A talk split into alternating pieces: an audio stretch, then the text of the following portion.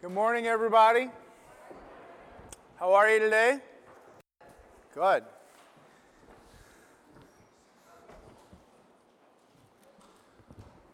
All right, we have a lot of work to do this morning. Super excited about this. Uh, Matthew chapter 26. As you are turning there, we are, um, you know, part of this was you, you kind of you, you plan ahead, uh, which kind of goes against my uh, way of doing things, right? Uh, but then you plan ahead and then you don't realize that things do, like, way out of your control, things change. Um, you know, we had planned to do our divine appointment series this summer, and then we were going to take a week off and uh, do a standalone sermon. And then the other week we were going to be, am I on? Is this working? Are we good? Um, and then the other week we were going to Bergman Park for the Serve James. And as you know, um, if you're super confused about that, I won't get into that. But we decided, just based solely logistically on um, us going over to uh, participate in that today, we decided to meet here. So glad you're in the right spot, and uh, we're so glad you're here. But we are going to take two weeks, this week and next week, and we're going to dive in to a, a, a deeper understanding, a deeper level of when we say this counts as church, what does that actually mean? And so I felt like kind of pulling an audible and just saying, hey, let's just take two weeks and we're gonna we're gonna dive into that idea of this counts as church. Not this, because obviously this does, you're in a church building, but it's the idea of your life, every moment in your home, your church, and your city. And how every part of your life, every conversation, every relationship has everything to do with that counting as church. But before I do that, I am really excited. We've been uh, working on this and been talking about this, been praying for this. Um, uh, starting a new series in two weeks, September 9th, um, called, you ready? This is going to take us all the way to Christmas time.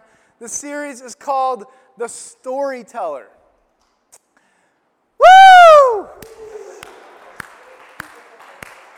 Yes, the storyteller. You know, like I don't know what I'm clapping for, but uh, I don't know what I'm supposed to be excited for. But here's what it is. Basically, every week we're going to take one of the parables that Jesus tells uh, for 10 weeks, and we're going to kind of dive into what that means, how that applies. It's going to be amazing. Um, I don't know about you, but I love a good story.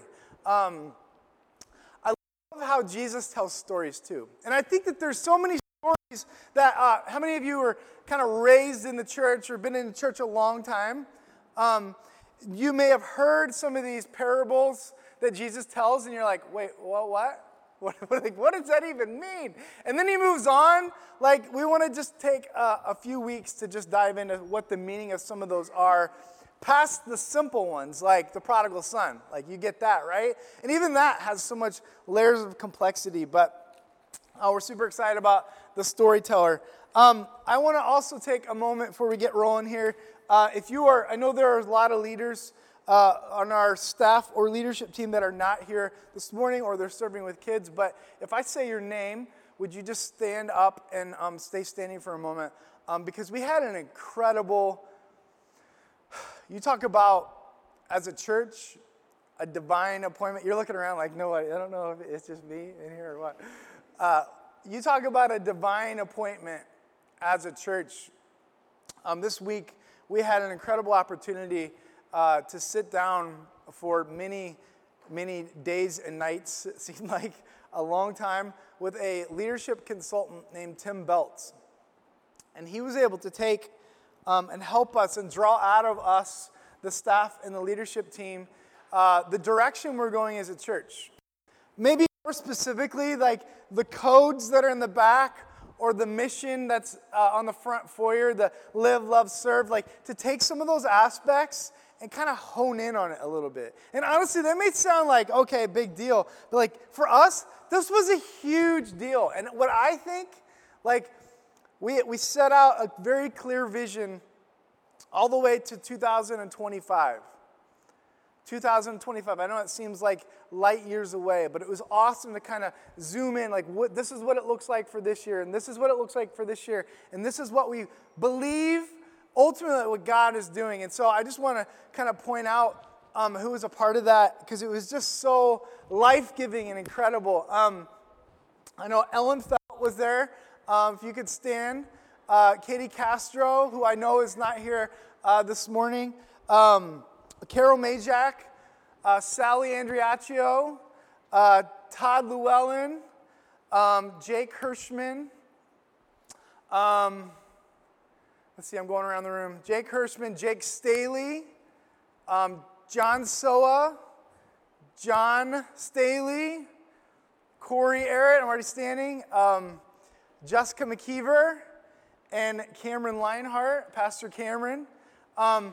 These are some of the leadership. Uh, where's the other half of the leadership, y'all? we could give them a hand. Yeah, totally. Good job, Ria.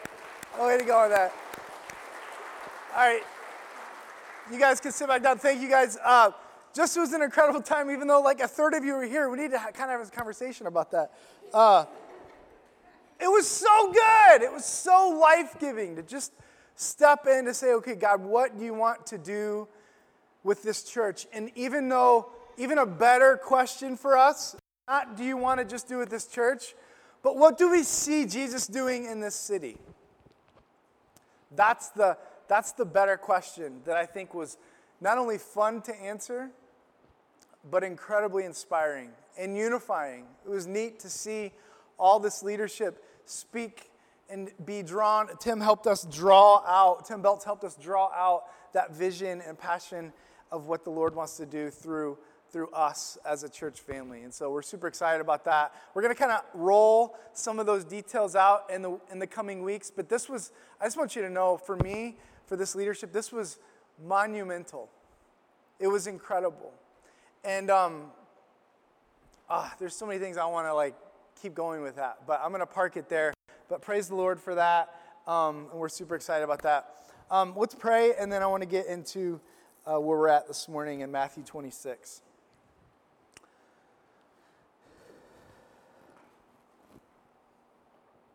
Jesus, we are here because of you and the life you've given us. Life and life eternal. Jesus, I know that, that there are people in this room that, that maybe struggle that maybe are discouraged, that maybe are so lost, or maybe have no idea where they're at. That this morning, before they leave, that they would receive the most life giving thing that they could receive, and that is salvation in the name of Jesus Christ. That you've died for them, that you've, you've made a way for them, that you've set them apart, you have a plan for them that you made them. And everything that they've been through has brought them to this point, this divine appointment. And that this morning we would, we would ultimately all together would have this deep understanding of what it's like to be filled. And what this counts as church means for us as followers of you. Even as we end in um, communion as we celebrate and remember what you've done for us on the cross, what your body was given to, what your blood was given to, and how you were literally poured out for us. You were broken for us. God, there are people in this room that know exactly what that means, and may that be so fresh to them. And may they be so filled with that idea. But also, too, maybe the, those that don't understand that, that today, I just ask Holy Father, I ask that you'd speak through me. I ask that you give me the words to bring hope and life, to lead them to this cross, to lead them to what you've done for them. And I just pray this in your amazing, beautiful name, the name of Jesus. Amen. Okay, so anybody here struggle with anxiety? Okay, uh, you don't know anxiety unless you've opened one of these crescent rolls. There's nothing like it. All right?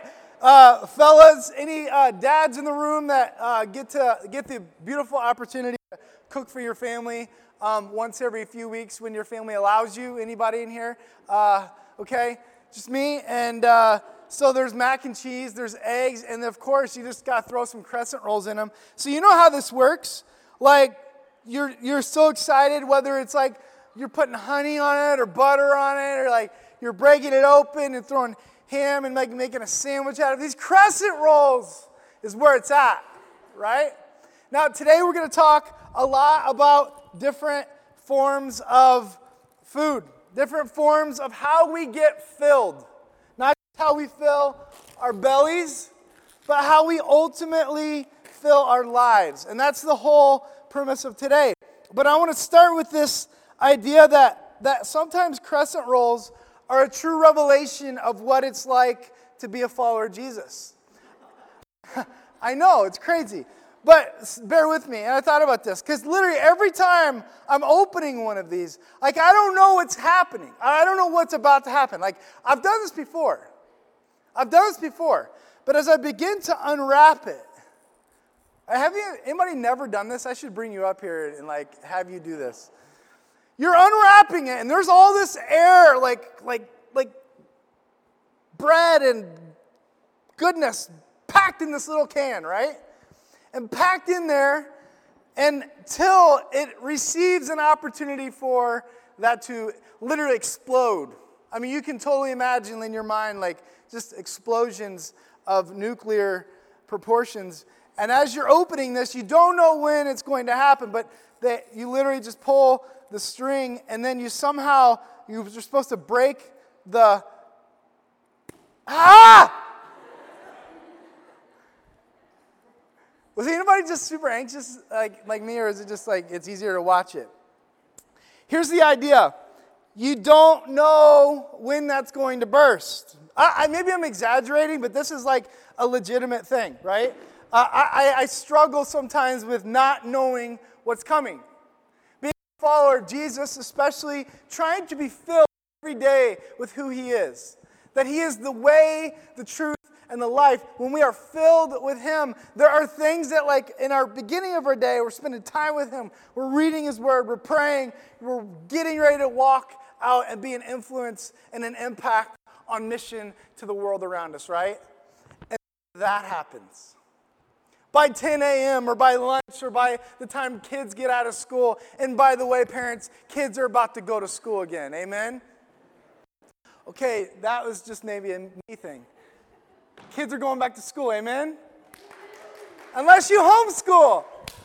Joke's on you. No, just kidding. Just kidding. Then you go throughout your day and you're like, wait, I was so filled with you, Jesus, that all of a sudden I'm interrupted and something completely just drained me out. If there's this beautiful picture of what it means to follow Jesus, it's this very clear picture of I don't know what is about to explode in my life. And, and did that thing explode all over me? Did it ruin me? Did it ruin the whole morning? No. But there is this, this like small, small bit of anxiety in our day that brings us to a deeper trust in the one we're truly following, Jesus. But there's a better picture of this. There's a better picture of what it's like to follow Christ. There's a better picture of what it's like to be filled. Um, John 10 10, Jesus says, The thief comes only to steal, kill, and destroy. But I have come that they may have life and have it to the full. This life takes it all from us, right?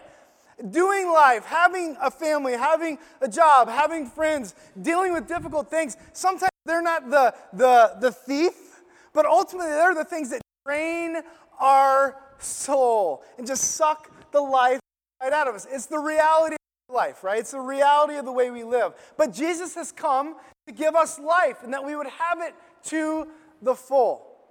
I have come, Jesus says. I like physically, he came so that you would have life and have it to the full. This morning, Church, conduit, Jesus is desiring to fill your basket. He's desiring to fill your basket every day, every moment, church. Are you here today? Do you have an empty basket? Is there literally nothing in here? Is there a moment like this feeling that you have inside that, like, I need to be filled with Jesus again? And I don't mean re saved, I don't mean uh, you need to pray a prayer to, um, to decide to follow Jesus over and over and over again. He seals you by His Holy Spirit, and by faith, you're saved. But once you're a follower of Jesus, once you've been saved, once you've been redeemed, once you've been born again, He's ultimately filled you. But there is this daily practice of reading His Word, of spending time with Him, that you fill back up. If you look at the life of Jesus, that like when He's speaking that have life and to the full, He knows exactly what that is. In Jesus on this earth for 33 years, He understands the reality of being emptied out. Emptied broken and poured out for others. That is actually the center of everything we're going to talk about today. But he understood that. So, what did Jesus do? He left the crowd, he left his disciples from time to time, and he went up to the mountain or he went to a place that was quiet where no one was, and he spent time with the Father. That's how Jesus was filled. Now, you say, that is a big, huge basket. This morning represents Church. Church. Because, like, look around. You're not the only one in here. And it's great to be able to come to a place where you can get filled and you can get filled with Jesus and you can get filled with Jesus and the newness of what he offers you and the forgiveness and the gospel being reminded to you that it's not about what you do, it's about what he's done. It's about you by faith receiving and believing what he's done in your life. It's about ultimately him uh, raising you to new life, being forgiven of your sins, being used of Him to impact others on mission. Being in church is this beautiful opportunity for you as a church, as a church, as a body to be filled. But ultimately, that's a big basket. That's a big basket. I want to take it another level. You today are a smaller basket that ultimately gets fit in a big basket, a church. So this smaller basket represents you. Now, obviously, I have filled this with uh, bread, and um, obviously, we're going to take communion towards the end of the service, and then we're going to have this opportunity as followers of Christ to come and to remember what He did for us. So, being filled with who He is is really what church is all about. Once you gather to church. It's what it's about. But what if you're, as I just described as a church, what if you are empty? What if you are empty? You've got nothing. Like you know Jesus.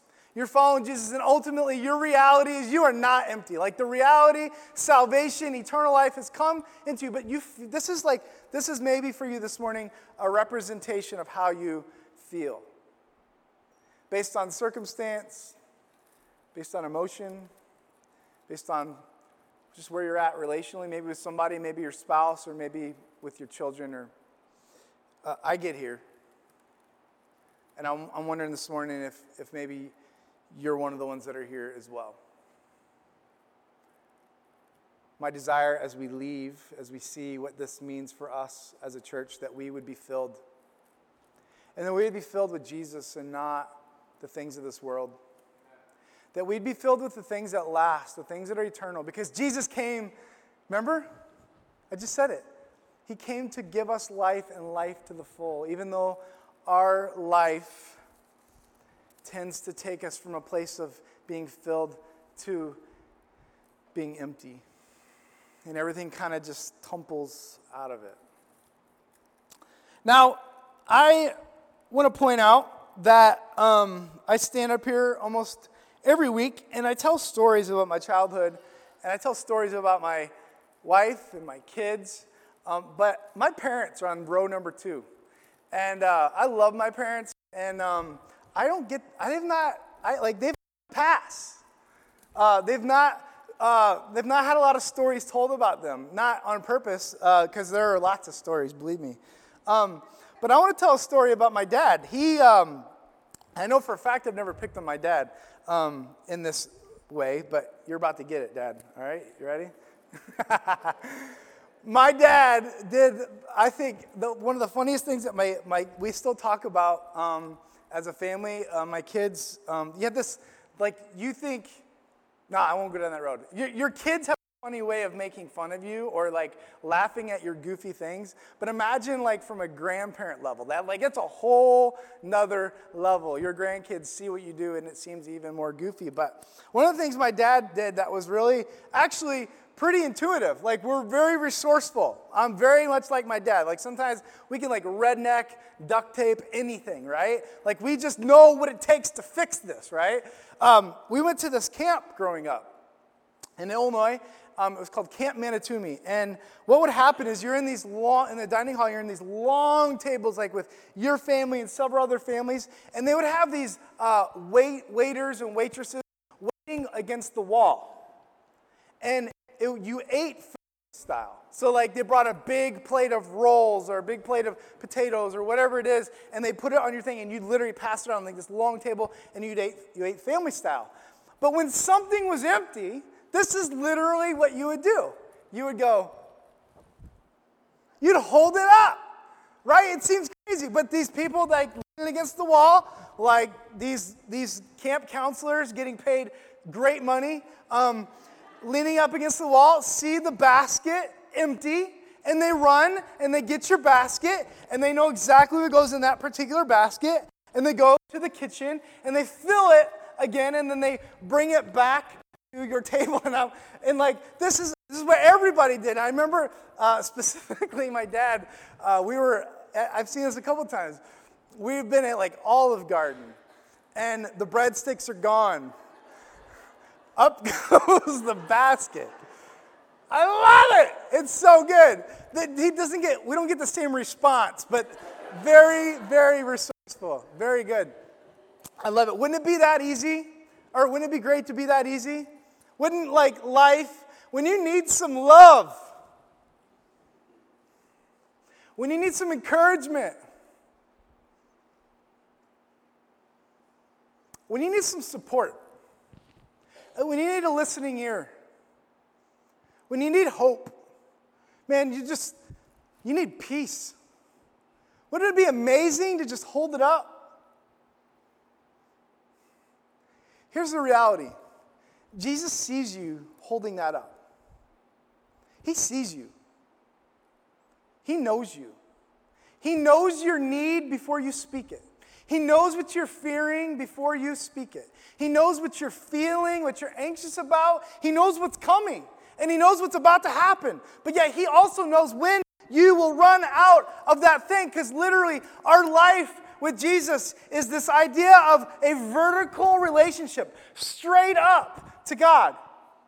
But He's called you on mission to literally live horizontally to others. We as a church, we exist for others.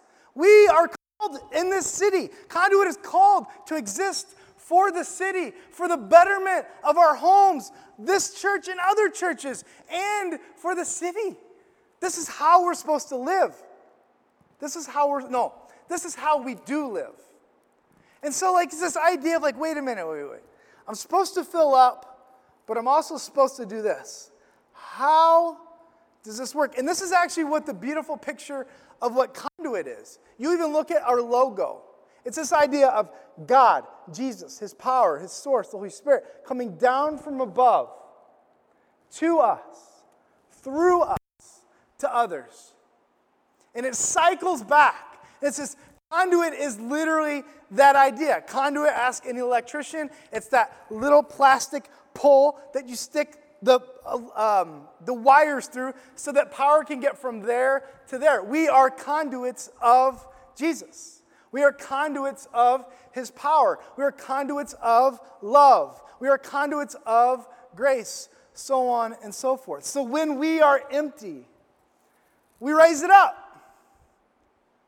When we are empty, we raise it up. But here's the thing you don't raise it necessarily to others, you raise it to the Lord. You don't raise up your need necessarily to Facebook. You don't raise your need to your flesh and how you can fulfill it on your own. You raise your need to Jesus because he's ready, willing, and able to fill you. And, church, he is ready, willing, and able to fill you all together collectively, unified together. Whether this is your first time here or whether you've been here since the beginning, you're a part of this basket that we get to be filled one another together. And yes, there are actual ways that we can fill one another with encouragement, peace, hope, prayer, all these things. Yes, I'm taking away from that. But first, we have to establish the foundation of what God is to you, that vertical before we go horizontal. All right, Matthew chapter 26. Jesus, this is, this is actually Jesus' um, first church plant meeting. Um, and uh, Jesus in the upper room uh, during the Passover with his disciples is the night before he was crucified. Um, it's, there's obviously a serious tone, but just think about it from the perspective of he was just getting ready to hand the keys of the kingdom to begin church plants all over the world. The beginning of the church, the, the church in Acts began in this moment with their, their leader, with their Savior, with Jesus. In verse 20, let's pick it up uh, Matthew chapter 26 and verse 20. There are two parts to this. It says in verse 20, when it was evening, he, meaning Jesus, reclined at the table with the twelve. And as they were eating, he said, Truly I say to you, one of you will betray me. And they were very sorrowful and began to say to him one after another, Is it I, Lord? And he answered, he who has dipped his hand in the dish with me will betray me. The Son of Man goes as it is written of him, but woe to the man by whom the Son of Man is betrayed. It would have been better for that man if he had not been born. Whew. That's some strong words from Jesus. Judas, who would betray him, answered, is it I, Rabbi? And Jesus essentially responded with, Yep. Yep. So here they are. The setting is the upper room. Um, there's a lot of implications of what this was, a, what was about to take place. Jesus, it was the night before the cross, and um, they were gathering, they were Jews, they were gathering to celebrate the Passover. Now, the Passover, I won't take a lot of time to explain that, but essentially in the Old Testament, the Passover was that as death passed over all, all of the homes, they were to, oh man, there's, there's not that much time to explain this. But it, essentially, they took blood and they put it on their doorpost, up above and around their doorpost, so that it showed their faith in the one, the, the God, true God who would pass over, and death would pass over their home, and they would have life. So that blood, that life that was given by the lamb, by an actual lamb, the blood of that lamb was put on uh, above a door so that it would signify their faith that they actually believed in this one true God, and that when death passed over their house, it literally passed right over. It was their free ticket to live. And so the Jews still celebrate the Passover. They still celebrate. That's what that means. It literally is to pass over. And here they are as the 12 disciples in Jesus. All 13 of them in an upper room the night before Jesus was, was about to be crucified. And they lay there, or they sat there reclining at a table, ready to eat.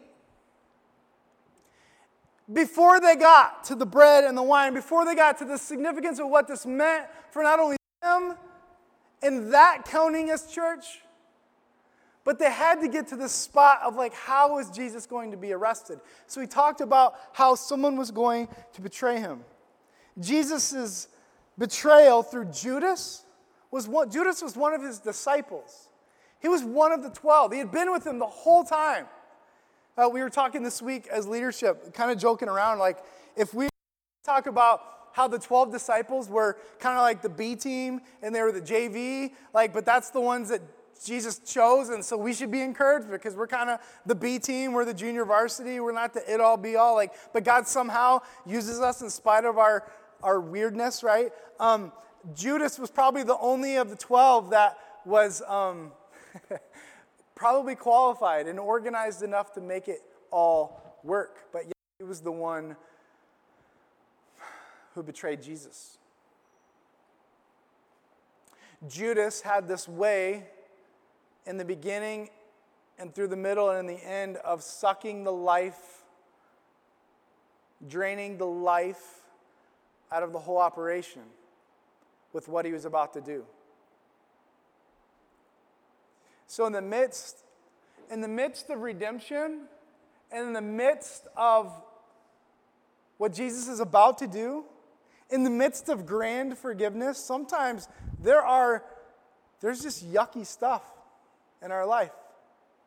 There's, there's this literal reality of literal reality that as Jesus fills us and he gives us life, that, that as we receive that from him, that we literally we just live horizontally in relationship with people and it just empties. So being empty today is not necessarily your fault. In fact, sometimes being empty is because you were filled and now your life has been poured out for the betterment of others. So when we say that this counts as church in your home, when we say this counts as church in your workplace, when we say this counts as church with a snow cone truck in the middle of Jamestown, teaching a class. Mom having a conversation, not my mom, but moms having a conversation with your child about how to respect their brother or their sister. All those times counts as church because you are pouring yourself out for the betterment of others through the way you speak, through the way you act, through the way you serve. It's a beautiful, beautiful thing. You, that's, the, that's the whole idea of living. Jesus goes on to say, verse 26 Now, as they were eating, Jesus took the bread, and after blessing it, he broke it and he gave it to his disciples, and he says, Take, eat. This is my body. This represents my body. And he took the cup, and we had given thanks. He gave it to them, saying, Drink of it all of you. For this is my blood of the covenant, which is poured out. Which is poured out for the many, for the forgiveness of sins. I tell you that I will not drink of this fruit of the vine until the day when I drink it new with you in my Father's kingdom. This counts as church is defined like this this counts as church is defined like this a life poured out in the name of Jesus. A life poured out in the name of Jesus. What are you doing at home? What are you doing at work?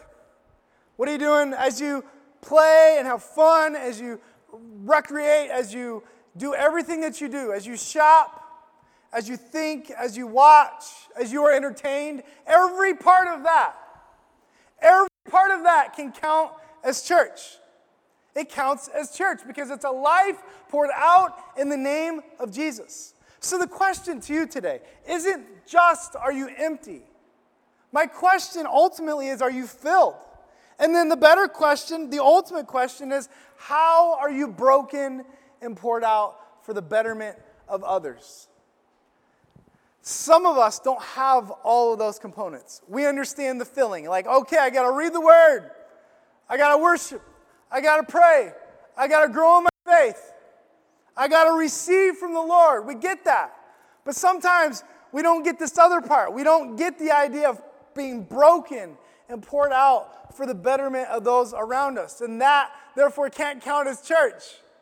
It counts as church when your life is poured out in the name of Jesus. But then here's the other point, and this is really my last point is that after you've been poured out, after it's been a life poured out in the name of Jesus, how do you fill back up? How do you fill back up? I know for me that uh, when you're in a, uh, come on, I know it's getting to lunchtime. This is dangerous. I know. Crescent rolls that weren't cooked was just like I was already getting the ball rolling in a bad way, but I know sometimes when you, um, and I can't eat these right now, but um, when you're in a um, service industry, like you serve people, you're around a lot of people, you help people. Um, anybody in a service industry? Raise your hand. Like whether it's a bank or teaching or uh, servicing something in their home or contractor or ministry, when you're dealing with people on a regular basis or a mom, you're like at the top echelon of like service industry. Like literally, you're the CEO of service industry. Um, if you're a mom or a dad, um, there's this idea or this this uh, natural reality as we take our life that's lived for Jesus and we're filled with who He is. We're filled with everything that He has for us. And we're super excited about it. And like there's times that we turn to the side horizontally to serve other people. We're filled, but then we're given, we're broken, and we're poured out for others. There's times where it's easy to get filled with like encouragement and a nice word and a raise, right? And a pat on the back, right? And just that feeling of like, I'm helping people. And like people see it. And they're, like, they, they totally recognize that my, my relationship's horizontal as a mom, as a pastor, as a coach, as a whatever you do. Like people are recognizing it and, and it feels good and your heart is so good in it. But here's the reality is if you eat bread, you're filled, right? As we were at this party yesterday, and my uh, daughter comes back to the table with her third plate of chips. And it's just the reality that, like, I know that, yes, for a moment she will be filled, but like halfway home, she's gonna be hungry again. It doesn't last. It may appear to be filled, but there's all these little things. But here, here's the other thing there's these other parts to our life that are not so life giving. Like, yeah, it's great to get a pat on the back and people to recognize your hard work. But what about the people that, like, hey, you're not enough for me? You're not doing a good job. You should have done this differently. Out of money, out of job, out of hope. These are all just chips they're the chips of life, right? They're, they're literally this fading, fleeting thing that doesn't fill, that may taste good, that may feel good, that may be hard or great or difficult or simple. Like they're parts of our life, but they don't fill. But here's what, where I get stuck. Here's where I get stuck. When Jesus is with his disciples, and they're so concerned, think about this. They were so concerned with who is the one person in the room, the, the drama in the room distracted them from the fact that Jesus was getting ready to die for the whole world.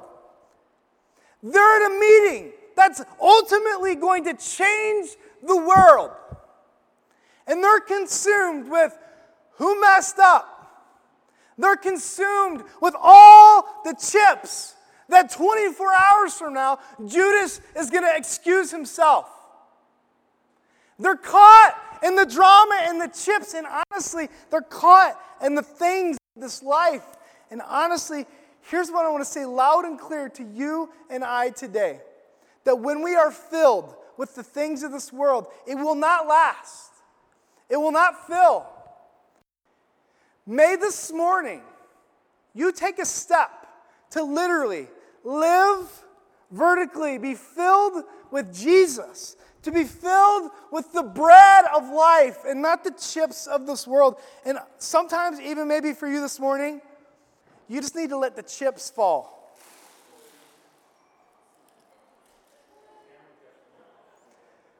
The janitors in the room just had a heart attack.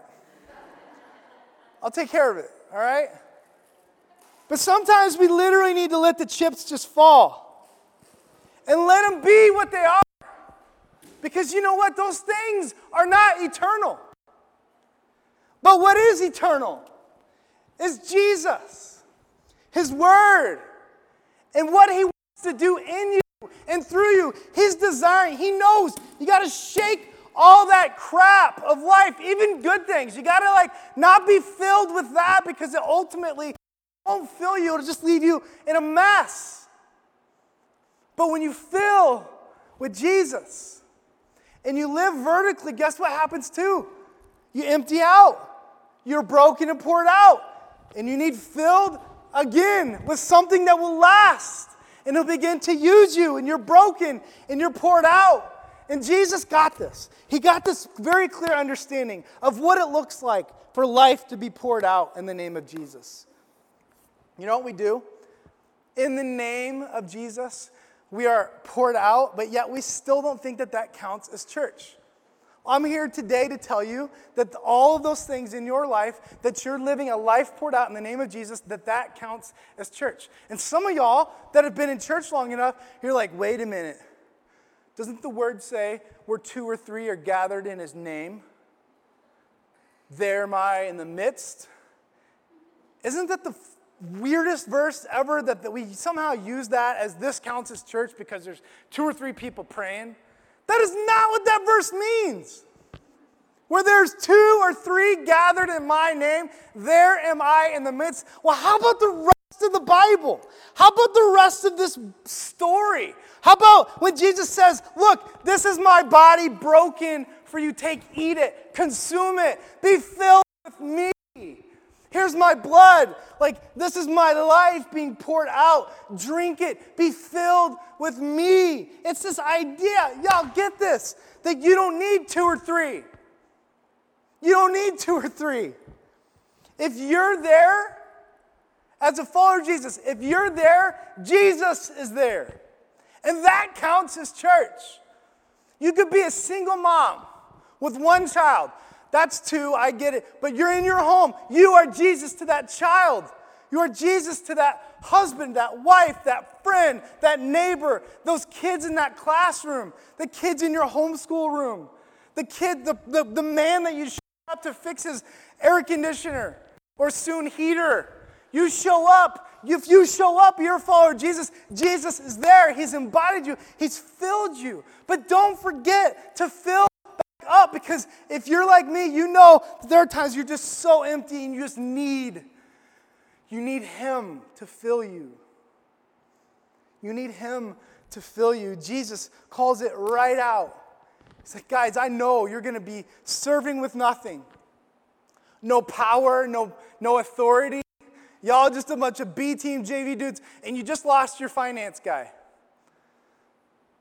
No one, no one got that joke. That was Judas. He's the finance guy. Okay, thank you. So there's 11 of them that were put in charge to change the world, but the Holy Spirit is about to be sent. The Spirit of Christ is about to flip the whole thing upside down and about to change the world and change everything, starting in Jerusalem, and then Judea, and then Samaria, and then the uttermost parts of the world, and then Jamestown, ladies and gentlemen. And he's not done. He's not done. But here's the idea. He's not trying to get just in Jamestown. He more wants, he like he desires deeper first to get into your heart. To get into your life. He wants to fill you first. Let the chips fall. Let the chips fall. And ultimately, I'm inviting you to be I'm inviting you to be a conduit of Jesus. A conduit of love, but you have to get filled. You have to be following Jesus. You have to, by faith, trust Him as your Savior. You have to, by faith, be filled with His, His goodness and His grace and His mercy that He's given to you freely so that you can then pour it out to others. That's what a conduit ultimately is about, that it came to you. Would you give it to them? But maybe you're here today, and I want to just invite you, um, maybe for you, um, you need to just hear me loud and clear and then I'm going to invite the worship team to come up, and we're going to do communion, and we're going to close. But maybe I'll just say it. Uh, you know my heart, and you know I love you, and you know I'm glad you're here. But I need to just say this loud and clear because I've learned this the hard way recently. Um, if you're trying to fill your basket with something other than Jesus, it's ultimately not going to fill you. Fill your life with Jesus.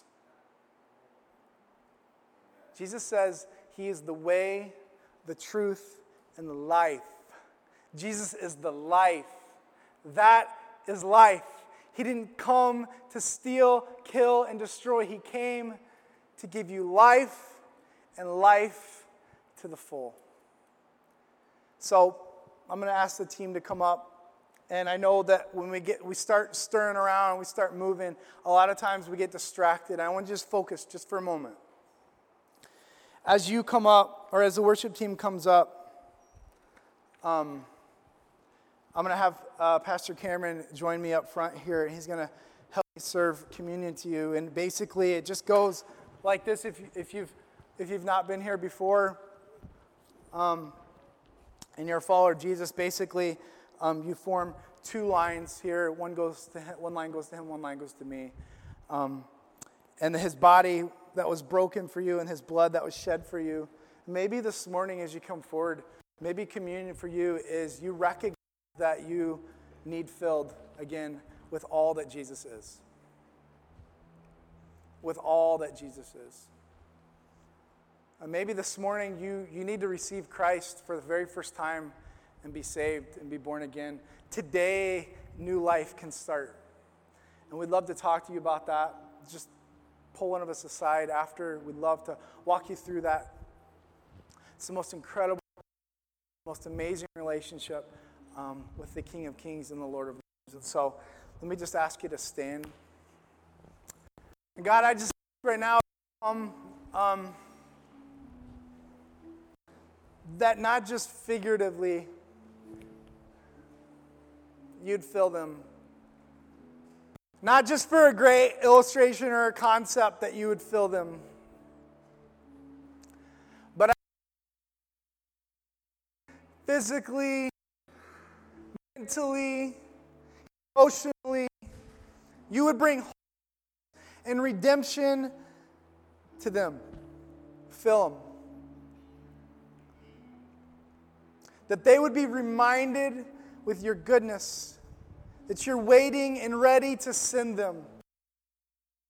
And you want to meet them in a room like this. And you want to say these words right to them Take my body, this bread, and eat, and be filled with everything that I am. And Jesus, you want to say, Take this cup, my life, my blood, my everything that I am, and may it flow to you. Jesus, that is your desire for this church this morning.